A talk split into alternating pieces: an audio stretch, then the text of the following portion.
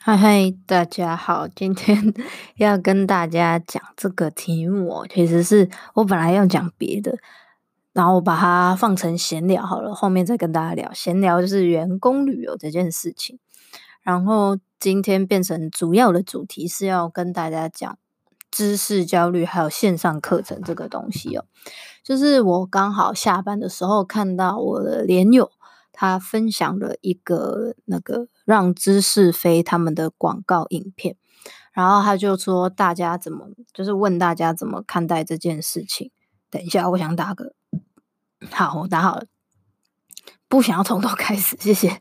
好，然后呢，他就说大家怎么看待这件事情，然后。先跟大家简述一下，让知识飞他们是在做什么。其实他们是让狂人飞，就是之前有一个粉丝专业，然后做了很多懒人包，不知道大家知不知道。然后是让狂人飞他们做的一个知知识学习平台，对对对。然后呢，让狂人飞他们之前不是有一个什么笔记？募资，然后造成很多的争议嘛，就是大家觉得说，你卖笔记，那你卖笔记这个著作权到底是老师的，还是呃，是到底是归属于谁？这其实中间是很尴尬的一件事情哦。好，然后反正就发生很多争议，但我后续也没有追这个争议到底进展的怎么样。好，这不是重点，重点是我看到这个他们讲的让知识飞，等于就是他们新建的一个品牌。然后他们提供的方案呢，我们来看看哦。他就是说有图文、声音这两种，就是说你想要看完整的影片教学也有，你想要只单纯听音频也有，你想要看图文影片也有，就是他把它画成各种的形式。好，然后他这边他们的官网介绍文就写着“知识焦虑，二十一世纪文明病”。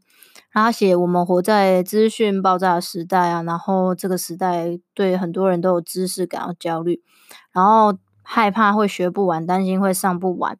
然后他就说，根据这样，他就说什么，这不是你的错，而是应该有更好的学习形式，又有省时这样子。然后就提供了他们的方案是怎么样，就是影片课程，然后声音、声文字、视觉。”语音解说这样来帮你做整理，系统化的给你学习，巴拉巴拉。好，OK。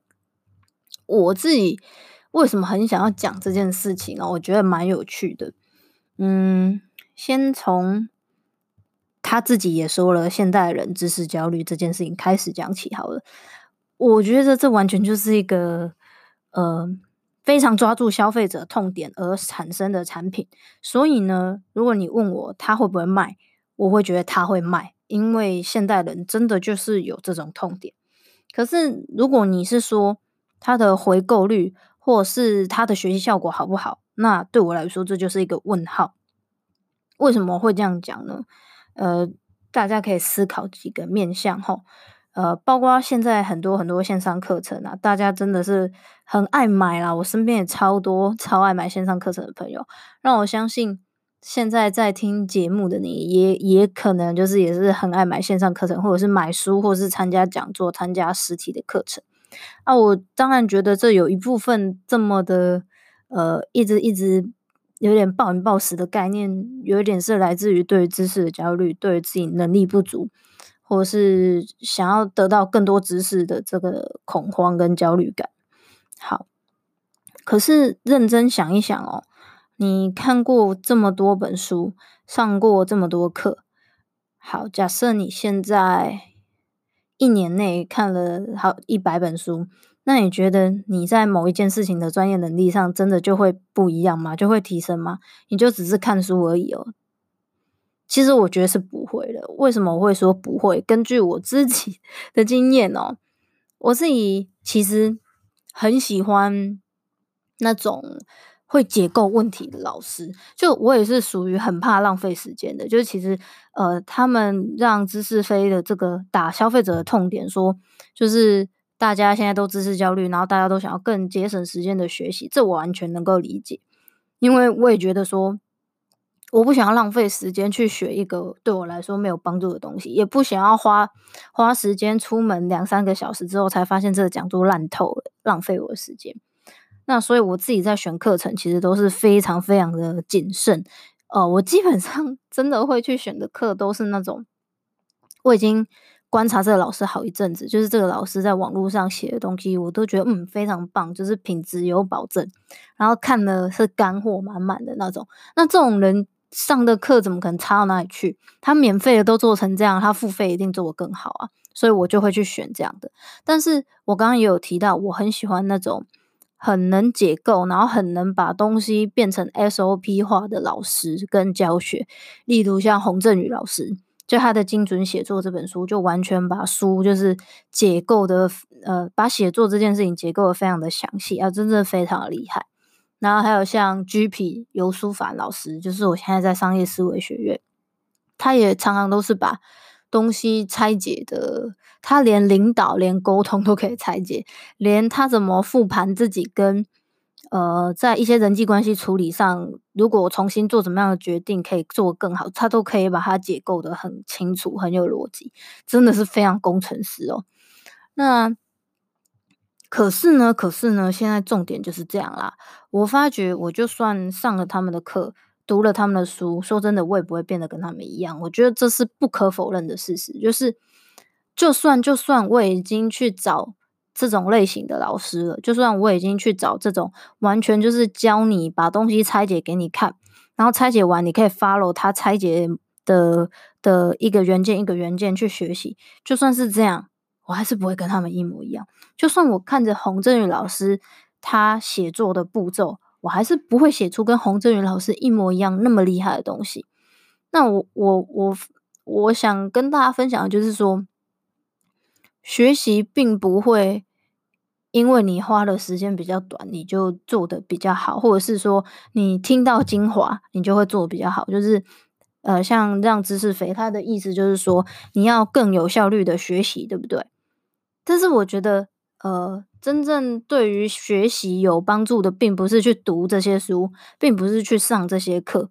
嗯、抱歉了，再重新讲一次，我们学习是为了让能力成长。那正确的来讲是，如果你真的想要让能力成长，那快速的学习或者是精准的学习，其实不一定是最有帮助的一个方式。因为就像我说的嘛，你都都已经跟这么厉害，然后能够把呃一件复杂的事情解构成很简单的东西的原件，让你去 follow 的老师学习，但你还是不会跟他一样。这中间最大最大最大的落差是源自于。你们的经验跟你们经手过的事情，你们看事情的，呃，就是你的专业能力是不一样的。可是这个专业能力并不是今天你听到老师一句精华，还是什么老师一句真理名言，你就可以，呃，突然间功力暴涨，或者是他十年功力全部都灌顶给你，不可能有这样的事情发生。但是在反面过来想一件事情哦。我也不能够全盘的去否定说，我们去上课，我们去看书是无意义的。但是我这边想要强调的点是说，并不是我们很精准、很节省时间的去学习，学习的很对，然后你一直学、一直学，你就会变得更厉害。没有，就是你是要一边学，然后一边做，而且是很大量、很大量、很实际的去做，你才会。真的能力有所成长，对，我觉得这是比较有趣的一件事哦。就在我们在聊回那个线上课程啊，然后知识焦虑这件事情，就是现代人知识焦虑严重，然后所以就是花钱买各种课啊。然后我有一个 我有一个朋友，他也是砸钱，就是在买课都不手软，但其实收入其实没有很多啊。有的人像什么，他叫什么？他叫什么？突然想不起来。好，一个大企业家不是说什么收入不到五万，那就不要存钱啊，花钱投资自己嘛。那很多人都会觉得说，对啊，我现在花钱是投资自己啊。可是我我觉得说，嗯，那你要去想想，这投资真的是有有回收的吗？你今天花一万块，好多好多身边 看过的朋友，就是花了买了课，重点是他没学啊。或者是你就是一直学一直学，可是一直学你又没有用，你怎么知道对还是不对？就不知道嘛。那所以你就会越买越焦虑啊，你就会觉得靠腰好多课要上哦，啊靠腰这个这个也出，那个也出了，我试试好像都不会，是不是都要买？可是我觉得，嗯，再怎么再怎么学习，再怎么看书，都比不过你实际去做。然后我自己最近也体会到一件事情了，就是一个再怎么简单的事情，你都不要觉得你可以轻易的搞定它。如果你没有真正自己亲身去做过，都不要觉得它是一个很简单的东西。对，因为嗯，我觉得你可以随便做，但是你要做到专业，绝对是很不容易。就像我最近有遇到一个人，我觉得还蛮题外话，就是蛮，就是让我觉得不是很舒服的人，就是在聊一些工作上的合作的时候，然后呢，他就我们在讲到社群经营，就是接案这样，然后说哦，如果是会 GA 或者是那个。Google 广告那就是比较高阶的啊，然后如果只是小编的话，就是比较还好。然后我心里就想说：天哪，这种人我也不想合作，你知道吗？因为我觉得哦，嗯，你说发文很简单，对不对？好啊，真的是很简单啊。但为什么有人就是可以做到很多触及，有人就是可以做到很多互动，有的人就是不行，就是不行，弄不起来就弄不起来，这就是专业跟不专业之间的差距。对，所以，我我我自己最近也会觉得说，呃，任何的学习并不是很片面的，并不是什么读过那本书，或者是哦听听大师讲的课，你就会突然在这方面的能力暴涨。我假设就是举写作好了啦，也不是我看完洪振宇老师那本书，或者是我多看了三本类似洪振宇老师写文案的这种类型的书，我就会变成文案达人、广告金句达人，不会啊？为什么？因为我没有实际去演练嘛，因为我没有去参与这样子的过程。人家洪振宇老师写出这本书，可是他有二三十年做编辑，然后做写作、做说故事人的这个经验，这是我没有的，所以我不会跟他一样。那我也不能随随便便就觉得他做这件事情很简单哦。我我我一定看完这本书，还是我随便做一做也可以跟他一样？不会，一点都不会一样，因为。哦、嗯，有下过苦功的哦，绝对会跟别人不一样。而且那些会让他看起来这么好，呃，可能大致上你觉得你跟他五十趴像，但是剩下五十趴是你做不到那些细节，就是他赢赢我们的原因嘛。所以我觉得最近也是体会到，就是任何任何的，呃，就算看起来非常非常简单的事情都。如果你要做到专业，绝对都很不简单，所以不要觉得好像自己随便搞一搞就会了，对啊。然后再回归到就是让知是非这个东东呢，我觉得还是，嗯，我相信真的会有人买单呐，我相信也不会很少人，我自己的感觉是这样。但是就像我说的，他回购会不会好？因为回购是跟大家买了这堂课之后，觉得学习效果好不好有关，但我还是想跟大家分享的是，呃，像我前面讲的，所有的学习都只是一种，我觉得是一种提点，就是它让你给你一个方向，但是你不会因为学习能力就变好，所以我觉得学习应该适量，然后花更多的时间去做，就是你可能可以买课程，并不是不要买。但是你可以去选那种你觉得真的比较有保障、那品质有保障的课程去买，然后真的真的不用买多，但绝对要完课，因为不完课就是就是把你的钱放最牢啊，太太太太太不值得了，所以一定要完课。然后你可能拜托，就是可能一一年买个几堂课就够了。然后好好的、认真的去创造自己，可不可以有实作的机会？就是说，假设你今天想要拍影片变厉害，好了，可是你上了三千堂拍影片的剪辑课，也不会变厉害啊。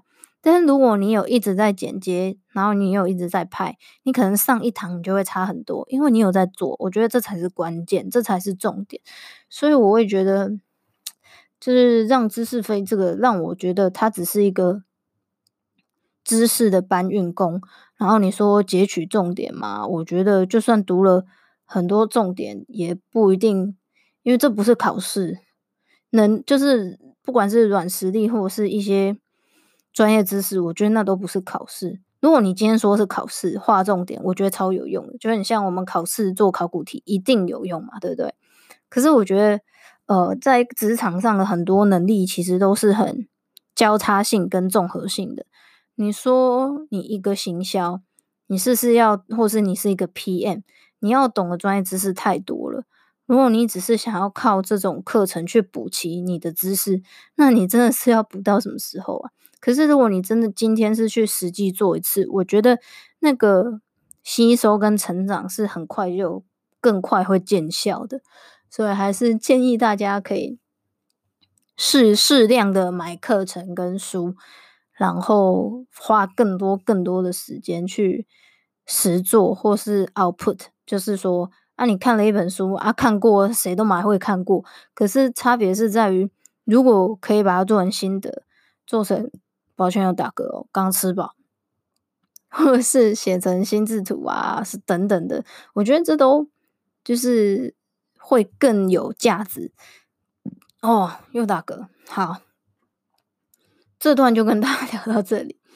接下来想要跟大家随便闲聊一下，闲聊一下我本来要跟大家聊的题目。这个题目是，我看看啊，等等哦。好这题目是员工旅游是福利还是原罪哦？我真心觉得哈，如果有一天我开公司的话，我绝对不会有员工旅游。然后，如果我开公司有赚钱的话，我绝对会发钱让员工带家人出去玩就好。因为我本人超讨厌员工旅游，应该是说所有的那什么聚餐旅游我都不太爱啦。超超级边缘人的，好，可是今天想要来聊这个，我我我真的是，如果啊，如果现在在听这个节目的你超爱员工旅游，那拜托你告诉我为什么你会喜欢这件事情。好，然后我就好，我自己就爬文看了一下员工旅游这件事情在网络上大家的想法，因为我自己也想说，我是一个边缘人啊，我当然不喜欢嘛，但搞不好其他人很喜欢呢，那我要去了解一下别人的想法。然后啊，就看 PPT 啊，然后人家就说不想去员工的旅游，原因是因为啊靠腰嘞，啊上班平常就够累了，他给我办在假日，到底要不要我休息呀？然后有的啊，不要去，然后还要叫我提那个休假证明，还要扣我薪水，真的超有事的。啊，不然就是行程很烂，然后公司也不出钱，还要部分自费，然后包给人家又卖的比较贵，就是行程又卖的比较贵。然后不然就是，诶小公司啊，啊地点都是老板一言堂的选择，啊基本上就很像是大家是他的陪玩姐姐，大家就是陪他出去玩。啊，不然就是说什么。啊，上班就是上班好同事，下班不认识，下班不想要再社交了，放过我好不好？呃，以上这些想法几乎也是我的想法，就觉得很烦啊。为什么要这样子？可以放过彼此吗？而且工作已经占据我们人生太多时间啦，但是我除了把把我的时间，就是上班时间，一天八小时卖给你，你连我的假日也要剥夺，我真的是要疯了，不能接受。好，但是其实我觉得啊，如果员工之间感情还不错，当然还是会想，但是前提是要还不错啊，又不是没有前提的。好，那我们来来聊聊，是说另外一面啦，员工有说他们喜欢员工旅游是什么状况嘞？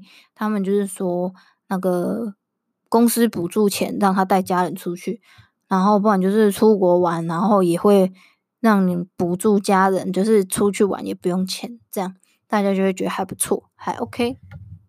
好，那我们来想一件事情，就是为什么为什么这个员工旅游在老板的视角到底是怎么一回事哦？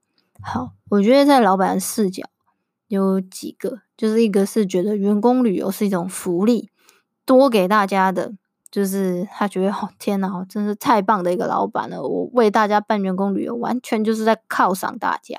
但是他真的是没有想到，就是人家就不想要啊，然后一昧自己在认为自己付出，这样整个大家就是搞得心很累。我觉得是一种情绪勒索，诶，就是老板觉得说，哦，拜托，我对你那么好，你可不可以珍惜一下嘛？可是员工就觉得，可是我就没有想要啊，你为什么要叫我珍惜？好，然后就会变变得让员工旅游这件事情就是很讨人厌。啊，不然就是老板是可能还年轻，然后就是很任性，喜欢自我中心思考。算了，这跟年轻人无关，这就是会有这样个性的人就会有这样的个性。然后他基本上就是希望很多人一起出去玩，然后用公司的名义出去他想出去的地方。或然后另外一种就是觉得说其他公司都有，像员工旅游好像就是一种很基本的标准配备，然后就例行性的举办这样的活动。好，这可能是有这几个原因啦。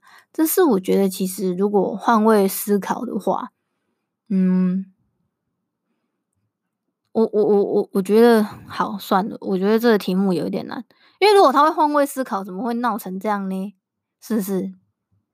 如果老板真的有在换位思考，或者是他真的有想想他以前当员工的时候，对于员工旅游的想法跟心态是什么，那他怎么还会做出这种事呢？好，所以这题就 pass 吧，算了，因为我觉得，嗯，我还是百思不得其解，为什么要有员工旅游这件事情？我觉得员工旅游就是美其名是一种福利，但实际上就是一种加班跟一种罪孽啊，是不是？大家你怎么看？好，等你留言告诉我。那我们今天的节目就到这里啦，我是你的 WiFi，我们下次见，拜拜。